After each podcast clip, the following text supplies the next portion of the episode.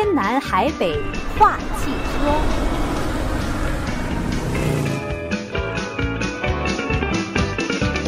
听众朋友好，欢迎来到天南海北话汽车节目，我是东伟，我是李进。我们上个星期有很多听众在路上可能没有听到我们的声音哈，是因为我们租用的这个 FM 九十六点一呢电台的这个发射塔没电了，所以上个星期这个断电。对，连续这么两周这么狂风暴雨，这个是上周是断电，所以呃好多呃朋友没有在那个在路上听到哈。哎，咱们今天很高兴能够在空中跟大家再次见面，再次见面呀。对，那我们今天也是上一星期这个出现这种情况，其实路上有很多车也出现了各种各样的。问题哈，事故啊，嗯呃，碰撞啊，或者说水淹啊，等等等等。那我们今天也请到了一位这个呃专家哈，这他是就是刚才我们听到广告里听到的哈，这个车辆这个事务所的这个 Mike 哈，嗯，美湾美湾车辆事务所的 Mike，那他一会儿会上来，五点半的时候会上来哈。我们现在先开始讲我们的这个汽车新闻，过一会儿大家一会儿就是有什么任何问题啊，就关于保险方面的问题啊。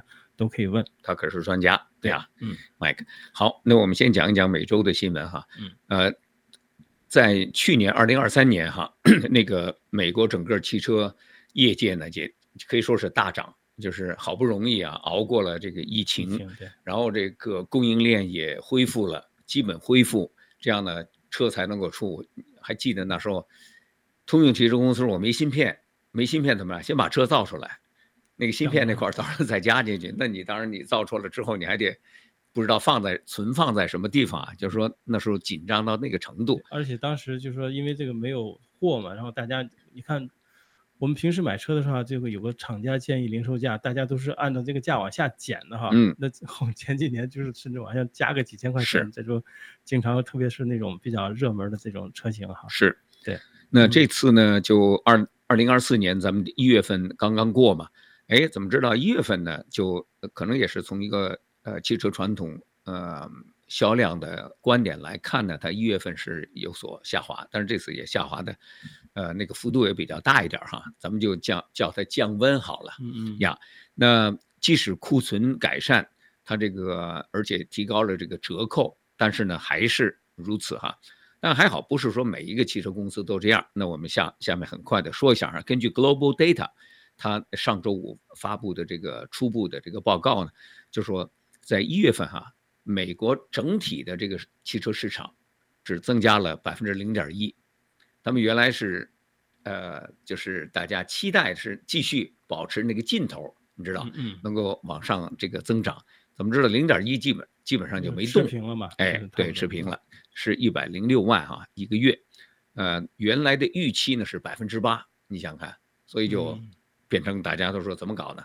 好，呃，但是呢，总的来看哈，呃，我们就跟听众朋友分享一下每一个这个汽车的品牌，就是它报了这个它的销量的哈。嗯。丰田做的不错，丰田呢，呃，它是增长了百分之二十三，是非常很高，哎，非常这个令丰田的这个呃。这整个丰田汽车公司觉得，哎，真的有点扬眉吐气啊，继续保持这个势头，嗯呀，而且它这个丰田的部门呢，基本上是这样，丰田底下不是有丰田和 Lexus 吗？对不对？嗯、那丰田本身的销量增加了百分之二十六，Lexus 增加了百分之十，都不错呀，都是双位数哈，嗯、呀，而且呢，这个丰田几乎所有畅销的车型都得到了两位数的增长，比如说 Corolla 增长了百分之三十六。Camry 增加了百分之三十二，RAV4 增加了百分之五十五，然后 Corolla Cross 增加了百分之七十，4Runner 百分之二十七，Tundra 增加了百分之四十九。哇，这个是很，啊、你像这个呃 Corolla Cross，它因为可能这个基数比较低哈，哎、增长比较，但是像那个 RAV4，我的周围很多朋友现在换车都是 RAV4，哎对对对，没错，就是唯一的一款车呢，就是 Tacoma 这个皮卡，啊、皮卡，它的销量呢反而下降了。百分之五十四，哎，为什么那么多呢？因为它有一款新型的这个设计啊，就在今年年底会推出，所以我想大家可能哎，我宁可等着这个新的。好，那这个我们再看看本田，本田呢总体增长增长了百分之十，但是 本田的它的这个销量呢可以说是呃喜忧参半。怎么说呢？Accord 下降了百分之十八，Civic 下这么多，哎，增长呃增长了百分之二十四。所以呢，这个上个月呢，CRV 销量增加了百分之三十二，HRV 呢，销付量也增加了百分之四十九，所以都是蛮不错的哈。嗯，这个本田。好，那这个我们再看看福特，福特只增加了百分之四点七，所以呢，但至少是增长，而不是下滑哈。嗯，所以呢，呃，但是仔细的看一看呢，福特的皮卡下降了百分之十二，哎，这个很奇怪，因为皮卡一向都是卖的不错哈。然后这个探险者 Explorer 啊、呃，这个 SUV 呢增加了百分之二十一，呃，现在福特基本上已经不生产这个 Sedan，它没有不生产这个轿车了，基本上都是 SUV 或者皮卡，嗯。呀，so 所以呢，这个其他的像这个福特的这个 Maverick 增加了百分之九十八，Escape 增加百分之三十八，Bronco 增加百分之四点一，这这几个都是 SUV 吗？呃，都是呀，Compact SUV 跨界车呀。然后这个 Mustang Mark E 这架电动车反而下降了百分之五十一，所以这也很有意思。为什么它这个电动车，呃，是难道传统不是这种汽油车吗？对吧？对，呃，Mustang 传统是汽油车哈。嗯呀，好，那我们再看看这个另外几个品牌，Subaru，Subaru 的一月份的销量呢增加了百分之零点三，几乎没动哈。嗯。呃，但至少不是负面的。然后这个 Genesis 就是 Hyundai 的这个豪华车呢。它是呃增长呃增长了百分之九点三，That's good news。Master 哎创纪录哈，在美国交付量猛增百分之三十二，哎，这是对 Master 来讲是个 good news。Volvo 它的电动车呢销量有所下滑，呃，但是它的整体的这个销量增长了百分之零点三，所以呢看样子也不是那么理想。但是呢，现在属于中国品牌，哎，就呃，但是韩国车呢，Hyundai。和起亚这两个品牌呢，嗯，呃，在二零二三年都是一路增长啊，韩国车是不错，但是一月份呢，这次呢，就反而下滑了，现代哈下滑了八点六个 percent，呀，所以反正三十年河东，三十年河西，这个咱不说三十年啊，今年和去年，嗯，呀，然后这个起亚呢下滑了一点七，所以基本上来讲，这是咱们跟听众朋友讲一下这个一月份的。这个北美汽车销量，那你说通用汽车公司咋办？嗯，那通用呢？他们现在是采取了 quarterly report，它不是每个月哈，哎，没有对，特斯拉它也也不就说这个，呃，做每一个每个月啊，我告诉你你增长多少，下降多少，它也就是 quarterly。那你现在还有一家公司呢？除了这个通用福特，不是还有一个 Atlantis 啊，Stellantis 呢？对，它也没有，它也是好像是 quarterly。呀，所以都没有。但是讲起这个 Stellantis，当然就是我们讲在美国就是 Chrysler 嘛，对不对？对。哎，它终于宣布呢，将采用特斯拉的这个充电的端口。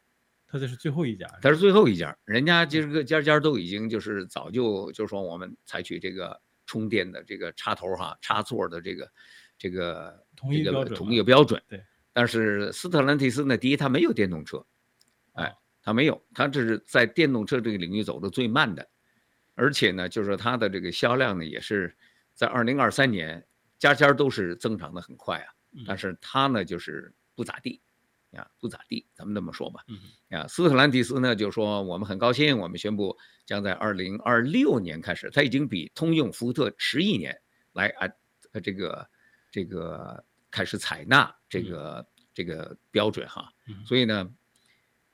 你你只能那么说吧，就说有些公司，反正他就是慢人家半拍。对他这个，你看他这个采用这个标准，就是行业老大谁是先先入者嘛，先行者，这个他有个优势，他自己做个标准，让大家跟跟进。是，对。你好，so 讲到这个，那我们只能就说，呃，祝这个斯特兰蒂斯呢好运气啊，这个他确实需要一点好运气呀。嗯，然后呢，呃，我刚刚还看到一个很有意思的就是。呃，中国大陆的吉利哈，浙江吉利集团，嗯，他们宣布呢，发射了十一颗低轨道卫星，用来支持自动驾驶导航。哎，吉利开始发卫星了。哎，对，这个其实这个我觉得，呃，李书福的很很有魄力啊。因为什么呢？就是说，嗯，你说那中中国有北斗啊，美国有 GPS 啊，嗯，呃，俄罗斯有这个呃那个什么那个我都忘了一下那个名字，哎，对，他的名字比较奇怪一点。然后欧盟也有这个伽利啊伽利略，伽利略。对。那为什么他还要自己发射这个卫星呢？主要原因是，就是包括美国 GPS 哈，他们都是属于中轨道、中轨道的导航卫星。嗯。所以它的由于时间的这个延迟啊，就是在精度上面，作为商业用途。它的精度还不够，但我们一般个人用的话，就是就是开车应该是没有问题的。不是开车没问题，你去什么地方，它告诉你，嗯，哪条街。但是有时候你你你有没有过经验，就是说有几条分叉，有时候它那个 GPS 导航就稍微差一点。早期的时候有啊，现在好像没有。现在呢，我我都感觉现在也有哈，而且它那导航精度啊，就是民用的那导航精度呢，还是三十尺，用来做。这种自动导航的这个保驾是不行的哦，啊，三十尺呀，就是就是，你不是说每时每刻都是三十英尺哈，嗯嗯，有时候好点，有时候坏点，但是基本上三十英尺是逃不掉的。OK，好，但是呢，呃，为什么吉利会发射十一颗低轨道卫星呢？就是它这个呃卫星用这个就是呃离地面啊差不多两三百公里啊，或者是三四百公里啊，在这个。高度呢，它那信号的那个传输就特别快一点嘛，因为这这是和这个距离有关的。对，哎，他们就说呢，这个呃，将来呢可以达到什么厘米级的精度哈，厘米级精度。作为个人，就是一般的商用也不需要，你就是军事使用才。不是不是，这汽车导航就你你你街道就是那么宽呢，我一偏了之后呢，我不产生路牙子了吗？是这个意思呀。那你还得看呢，你也不是啊，就自动驾驶啊。对，我们讲是无人驾驶、Okay. 自动驾驶哈。其实呢，呃，像这个马斯克他发射这个星链卫星哈，他也是有这个这个呃，这是目目的吧？嗯，就是它这个星链卫星随时可以其中几颗就是变成这个有导航的功能啊，等等等。所以呢，在这个情况之下呢，呃，我突然间想到另外一个问题，什么问题呢？我们休息一下，马上回来。天南海北话汽车，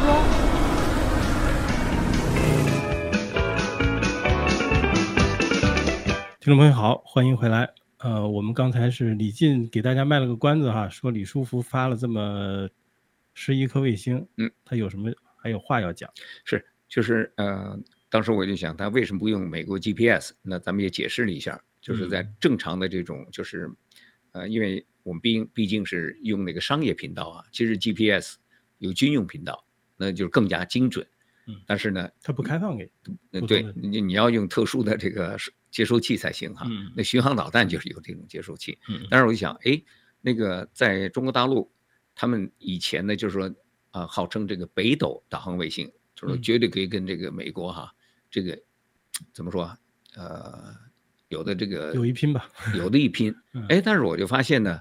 其实也可以问一下咱们听众朋友哈，因为我在这个美国这边呢，你知道你现在新的手机啊，呃，很多都有这个支持这个四种导航卫星。哎，我现在记起来，俄罗斯那个叫 GLONASS，反正我是记不住。对，然后加上美国 GPS，欧洲的伽利略，嗯，加上这个北斗，甚至还包括日本。而日本也有导航卫星，它那导航卫星有点像是北斗早期的卫星，它就是定点在那个对着它的那个天线是对着日本这个本岛，它就是它不用就全球嘛，给我这个没错本土来服务。呃，对，印度也发射了这种卫星，就是对着印度呀。那但是我就很奇怪呢，我做了好几次测试哈，就是这一两年来，我在那个我自己 Samsung 我看了一下，用那个 Samsung 二十一啊，嗯，这个。有好几个这个导航的应用，都表明它是收不到北斗。哦，呀，这个它别的都可以收到，别的都可以收到。我同时你一打开，基本上在美国的这个上空呢，就是三分天下，GPS、GLONASS 和这个伽利略。哦，呀，但是这李进他平时没事就去琢磨这些东西。没有，因为我就是很好奇嘛。哎，对，就是说，哎，他这个北斗到底为什么在？因为他的卫星不可能说，我只是在这个中国大陆上上空转，对不对？它是一直转的，对。对，因为你转嘛，你你这小时在中国大陆上空，下一小时走到地球那头去，嗯，那不就在美国上空了吗？对，对，那它为什么不开放，还是怎么样？它不可能就是说卫星不在美国上空。呃，根据我的理解呢，有可能是什么呢？就是它在这个在美国上空呢，它没有这个美国的地面，呃，这个呃跟踪站哈，就是它实际上那个卫星它的那个那个时钟啊、准确度啊、等等等漂移啊什么这些，它其实是经常在在用这个地面呃地面的这个控制站来做微调，美国也是。但是美国呢，它有好多个海外基地嘛，嗯，哎，它就可以在这个，你比如说关岛，那就进了亚洲了嘛，对不对？呃，这个印度洋那个地方，它有一个这个海军基地啊，等等的。那也就是说，中国的这个就是先服务，它在北美是可能没有的哈。对，它可能只是集中在这个中国大陆哈。假如咱们有听众朋友，就是你有一个 app 可以收到北斗的话呢，嗯，欢迎打电话上来，告诉李姐，哎，跟我们讲一下啊，我都很很好奇。然后呢，下面呢，就我我想跟听众朋友分享一下，呃，不是修车，是修这个家庭电器哈。其实李进呢，他其实这个家庭电器啊，各方面啊是非常的熟练啊，而且他在那个粤语电台的话，都还开过这样的节目哈，开着这样节目。所以呢，今天他想跟大家分享一下自己的一些经验。对，第一个就是洗碗机。好，我家那个洗碗机呢，突然间有一天老婆说，哎。老公，这个洗碗机不 work 了。我一听，哎呀，不 work，就要又要变成我要卷起袖子了，对不对？插电了吗？哎，我看了一下，到底是什么问题呢？就是它你一开，然后那个灯亮了，然后就 stuck 在那个地方。嗯。然后打开门之后呢，发现哟，这个呃还好，这是没有水溢出来哈。它它那个水位的这个感测感叹器，呃，传感器呢，它就马上停在那个地方。嗯。就是说它这个水没有排掉。那我一看，基本上是个水泵的问题，啊，不可能是管道堵塞，因为什么呢？你这个洗碗机基本上就是在这个 counter top 底下，我所以它这个管道不会说突然间被人家折断了或者是怎么样哈。那那你怎么办呢？哎，所以打开来看一下呢，就发现差不多百分之九十五的可能性是水泵，呀，还好这个这个水泵呢，它不是说水泵本身坏了，那泵本身就是个塑料的东西啊。嗯。而那个马达烧了，啊，还好像这种情况之下呢，更换这个马达并不难。呃，假如听众朋友你有这种问题的话，随便 Google 一下。我以我以为给李金打个电话，你去帮你修。啊、这个李金就做不到啊。但是呢，我基本上就是想到是这个问题，然后你还是要去 Google 一下，看看就是它那个那个泵在什么地方，然后把这个这个洗碗机拖出来，然后把它翻倒。之前你一定要把那个污水先全都排掉哈，嗯，哎，但是你外面看不出这个这个泵和马达有什么问题，但是不管怎么样，Amazon order 一个大概也就是三十来块钱，哎，那你还是挺厉害的。你要是一般像我们要不会的话，就说像遇到这个情况，那我们是去找什么人？那你你你你可能要找这个 appliance repair，appliance repair，OK，对，呀，so，但是呢，就是说你也可以 Google 一下，你说 What's The likelihood 是到底什么可能原因吧？哎，那基本上就这样。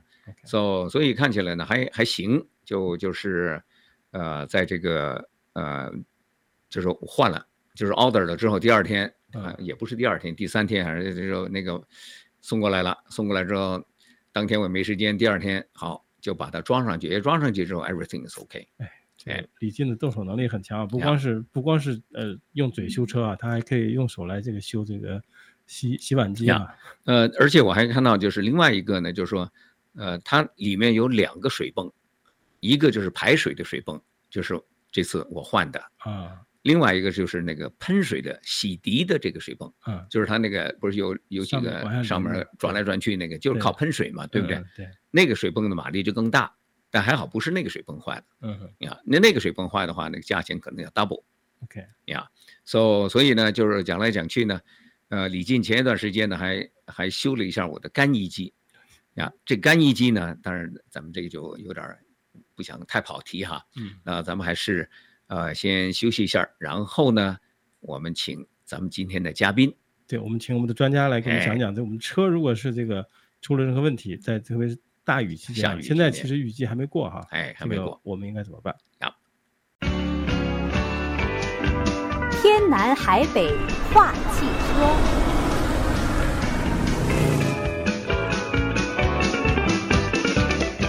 听众朋友好，欢迎回来。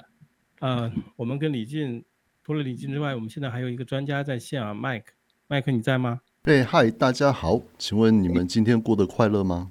哎，Mike，欢迎来我们的节目。哎，是 过得很快乐。Happy New Year，Yeah，非常高兴能够再次请 Mike 上我们的节目哈。呃，Mike 他那美湾汽车事务所是呃，Mike 是他们呃负责很多不同的这个汽车维修保养，甚至。你的这个车的一些法律上的、保险上的问题都可以请教 Mike。嗯呀，呃，Mike，那个咱们最近，我上次就是准备，呃，请你跟我们听众讲一下，就是呃，最近啊，这个暴雨成灾啊，呃很多的那个、哦、那些交通事故啊，等等等。啊，那。很就是说，一发生这种事故啊，就牵扯很多方面，拖车啊、保险呐、啊、等等等。呃，Mike，你要不要跟我们听众朋友，呃，给我们一个很快的这个这个 tutor？哦，就来这边已经二十几年了，很难得碰到像前阵子这种天气和气候，是，就是低温，然后狂风暴雨。所以呢，大部分我最近接到的电话都是客人不幸啊、呃、出了事故，对，就有被撞的，有撞人的，有碰撞到树上去的，在停车场里面互相倒车、互相撞。嗯，对，所以在保险理赔这一块来讲，最近是真的非常忙碌，所以很多保险公司你申请了这个车祸理赔。等到他批准下来，可能已经等了两个多礼拜了。嗯，对。所以就是第一个先注意，就是下雨的时候，其实因为加州的人普遍来讲，对下雨天驾驶比较没有太多的经验，因为加州正常不太下雨的。是。所以当地面潮湿，然后玻璃上都是雨的时候，你会发现，第一个很多人的雨刷其实都不是很好，但是因为不下雨，一般人不知道。所以真的下雨的时候，那雨刷刷不干净，这是一个危险的地方。第二个就是道路潮湿，虽然现在车子都有循迹系统 ABS，但是事实上就是真的大雨，有的时候甚至有积水的时候，反而会造成一些更多的不稳定性。再来就是除雾，就是车子的后面车窗都有电电电阻除雾，前面车窗有那个热风干燥热风除雾。就是最好是等，因为这个东西需要一点时间，车子要引擎要热了以后才能有效果。所以有的时候出发之前，发动引擎把除雾的东西先做好了再上路。因为其实我最近发现很多的车祸都是小型的，都是在停车场或者是在居家的地方，就上班倒车的时候车上都还是雾，嗯，也看不清别人就蹭了、擦了、碰了、撞了很多。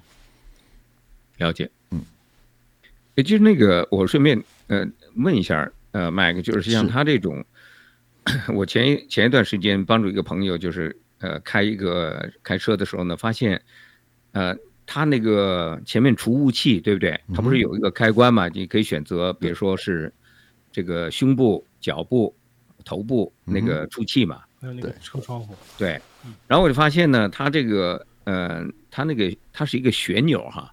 它是旋到那边的时候，我就感觉到呢有点卡，就说呢，结果呢，我就发现我开足了这个风扇呢，它那个热风并没有从那个玻璃前面的那个 slot 喷出来，还是像我的这个胸部那个那个那个出出啊出气口啊，像这种情况，应该是怎么样处理？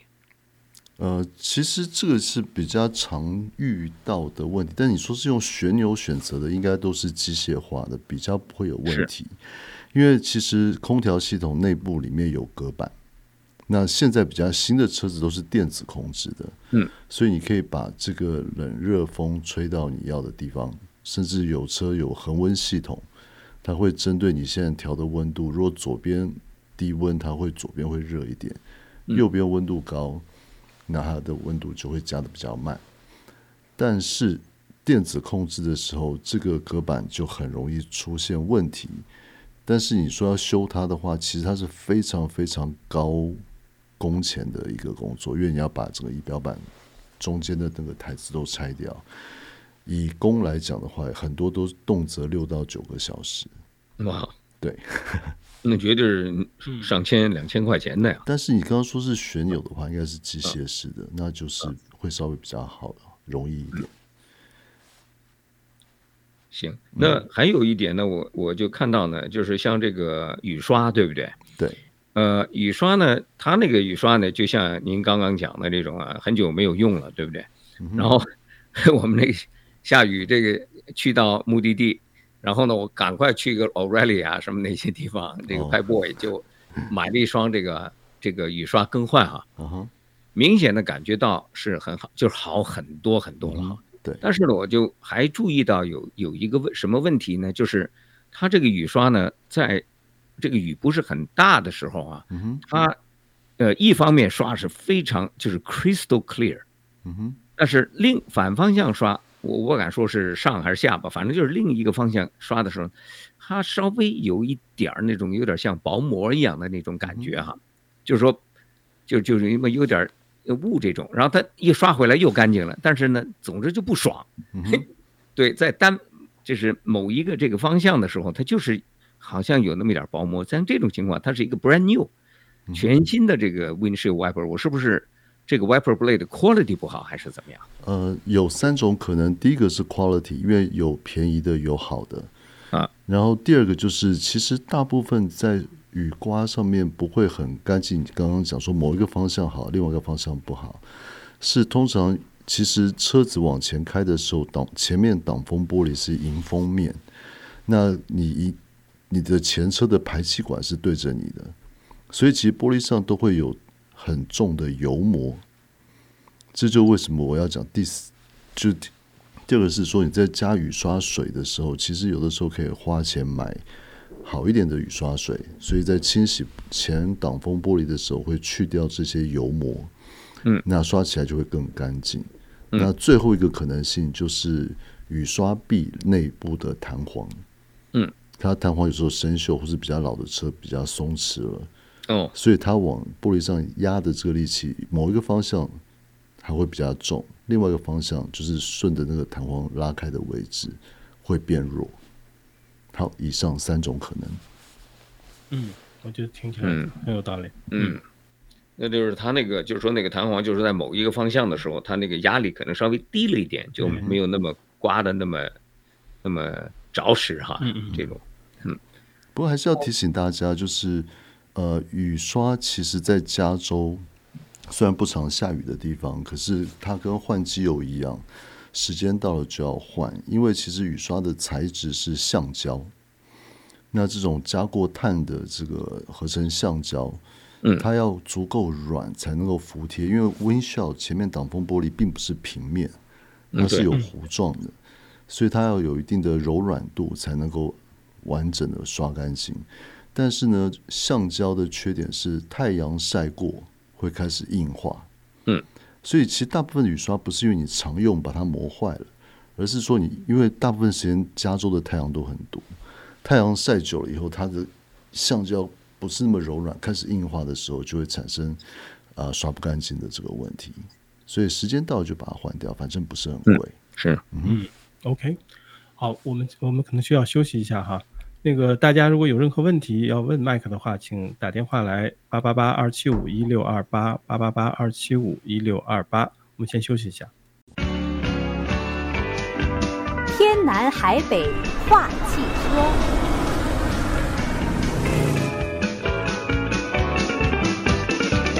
听众朋友好，欢迎回来。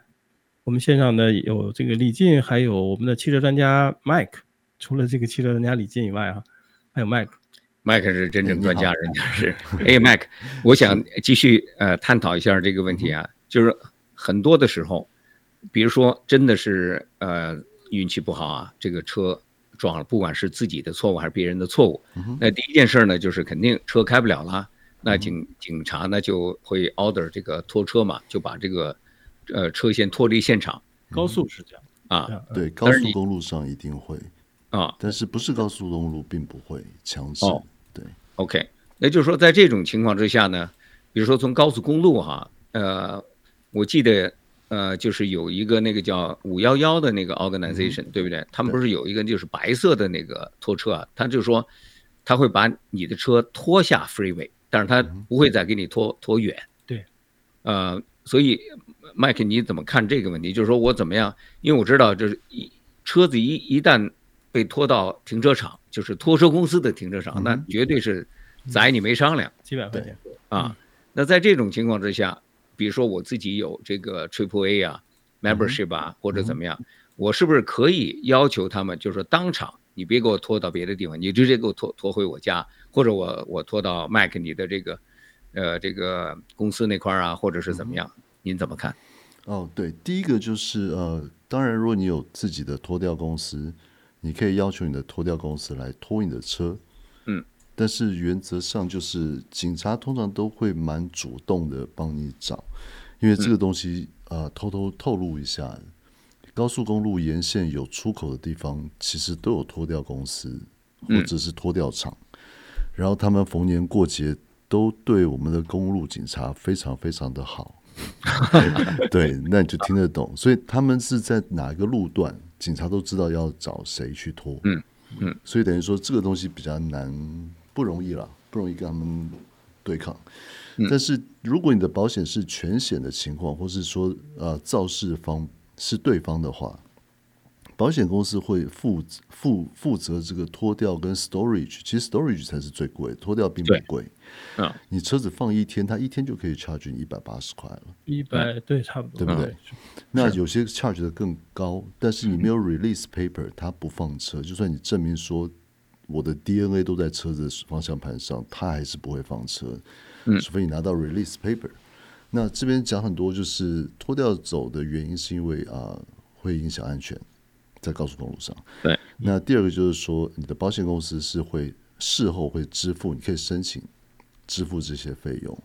那只是说，在申请到保险理赔之前的话，车子要拿出来，就是要先把钱先付掉，那都是很大一笔开销。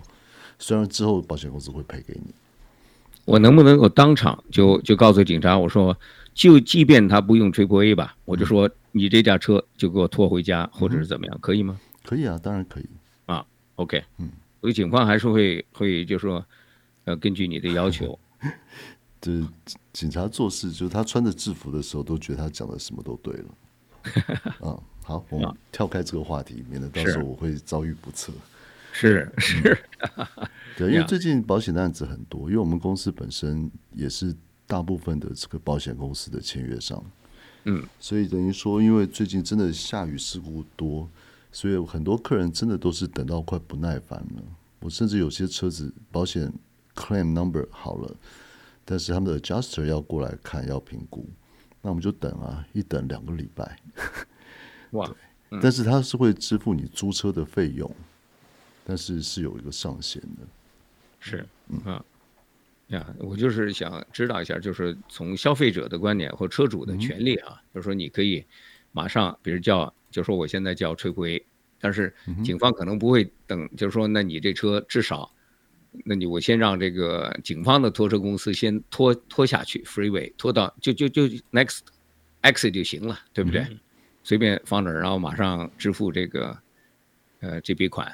那个五幺幺那个好像是不要交钱的，对，五幺幺是不用交钱，但是五幺幺好像我最近很少见啊，Mike 不知道怎么搞的，以前我经常看到，就是用力的等吧，啊，现在就是脱掉，其实我们我有客人就是叫了 Triple A 的拖掉，或者是说警方找的拖掉公司，有的时候一等，你说半个小时就到的那个是算快的，非常快了。我有客人就整整等两个小时才来，是，嗯，特别你在这种下雨的时候，可能事故比较多的时候更难。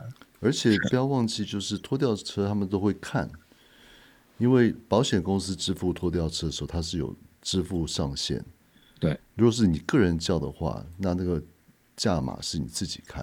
是。所以很多拖吊公司他接到电话的时候，如果是个人叫的，他其实会优先。那保险公司。呃，叫他们其实会往后拖到真的没事了才去，因为他们拿到的钱是不一样的。对，是，嗯，呀，了解了解，嗯哼，呀，那你讲。哦，继续。好，呃，我就说，但从这个保险理赔啊，现在还有一个问题，就是说，当很多的这些呃这些，就是说你突然间啊，呃这个呃事故很多，那你要等在这个情况之下，呃，是不是要看自己的保险的 policy？就是我假如只有一辆车，假如我这辆车被撞坏了，那呃，我第一个问题就是说，这个租车完全是要看你的 policy 的，是不是有那个。那他们叫什么 rider 是吧？就是 rental car。他说是，我们就讲 roadside service 好了。哎，就是说，如果你的保险并没有这个 roadside service 的部分的话，是拖车和租车都不包括在理赔里面的。嗯，对。然后我说时间长短的话是看保险公司。嗯，每个保险公司他们的这个文化都不太一样。有些快，有些真的很慢，跟它大小没有关系。OK，嗯。另一个问题就是，呃，比如说，呃，有听众朋友曾经问问过我们，就是说我这车刚刚撞了哈，嗯，现在在比如说在拖车张呃那个偷样儿的那个地方，对，他想把车捐给我们，嗯，呃，我曾经就是遇到过这种就是呃请求哈，但是我就说，哎，在这个情况之下，因为那个理赔你还没有锁定，所以这架车严格来讲我们还不知道。就说听众朋友有没有这个权利，就说把这架车捐了，因为万一保险公司说好，这个这个车是，呃，不管是谁的错，反正保险公司要给钱了。嗯，那这个车的 ownership 是属于保险公司呢，还是听众朋友？呃，事发事事故发生的时间，事故发生的时间，如果是属于 owner 的话，那他的保险也是有效的话，原则上都会赔。对，哪怕他要捐，或者他就卖掉了，但是事故发生的时候还是在他的名下，保险是有效的话，他是往那个时间去追。啊、那如果他捐了之后，他那个赔的话，就会赔给新的 owner 对吗？不会，不会，还是 对他其实是这样子，就是说为什么说呃，你先不要捐？呃，我没听清楚，就说嗯啊，呃，麦克，请您再讲一下，我刚刚没听清楚，就是说。比如说，我现在我的车撞了，我是这个 legal owner，、嗯、也是 registered 的 legal owner 哈。嗯哼，I have the pink slip。嗯哼，那我现在这辆车撞了，我想比如说捐给希望之声，嗯、那我我有这个权利吗？还是我要等这个保险公司理赔？这是我的问题。第一个，你有没有 pink slip 不重要啊，只要保险上面有你的名字，你是驾驶是是我的名字就可以了。对，但你不跟 ownership 没有直接关系，是保险单上面的人。OK，是这个驾驶人。Okay. 那这个车子 registration 是没有过期，保险是有效的。对，那跟这个 ownership 是谁？我可以开我妈妈的车，但是我出了车祸，但是我保险我妈妈的车保险上有我的名字，是那都有都没有问题。那只是说你刚刚问的问题，我直接回答一个是：为什么不建议说车子还没拿到理赔之前就捐或是去卖？是因为其实保险公司他在理赔的时候，当他没有 approve 这个 claim 的时候。他是有权利来亲自看车子的，嗯，所以等于说你你的估价和他的估价也许不一样，对，所以等于说像我们每次收到这些事故车子就很暂停车位，我们不能修不能动就放在那边，万一保险公司对我们的估价有疑问，他们要亲自过来看，如果你动过的话那就麻烦了，所以这个是重点，哦，不是说你不能捐，而是说。如果你还没有拿到 approval，没有得到理赔之前，嗯嗯，万一他要帮你重新估价，或者他对你这个理赔的价钱，你们之间是有争议的，那你必须要车子在那个地方让他看得到。是，对。那假如他是在这偷样儿的搞了两个礼拜的话，那这个保险公司就赔死了。好，不要忘记，就是呃，在偷样儿也好，或者在任何路边也好，就是当你车子是有保险的。然后保险是你理赔你的，然后车子就是我说它已经 not safe to drive 或是 not drivable，对，那他的 adjuster 是要派人去现场去做估价的，你不并不是说一定要拿到他指定的地方去才能估价。嗯 okay、当然你车子是 drivable，就帮 bumper 蹭了一下，那他会让你去他指定的地方做一个估价，或者说你可以在不是他指定但是有 license 的地方做估价。呃，麦克，我们的时间不够了，请你呃跟听众朋友分享一下您的那个联系信息好吗？好，联系我很简单，六五零七五九五九五一是我的 cell phone。然后我想说，最后有没有一分钟？嗯，提醒一下，我最近发现很多人不知道，used 电动车也有四千块钱的 credit x 那个 rebate。联邦啊，OK，就是记得这个是很重要的事情，不要忘记。嗯，对，这个四千块钱不少，是是不少。对呀，Use Car 只要超过两年就可以。好，但是只能感谢感谢。嗯，好，Mike，我们今天的时间，由于时间关系，我们今天只能到这里了。感谢感谢 Mike，呀，好，新年快乐，祝听众朋友新年快乐。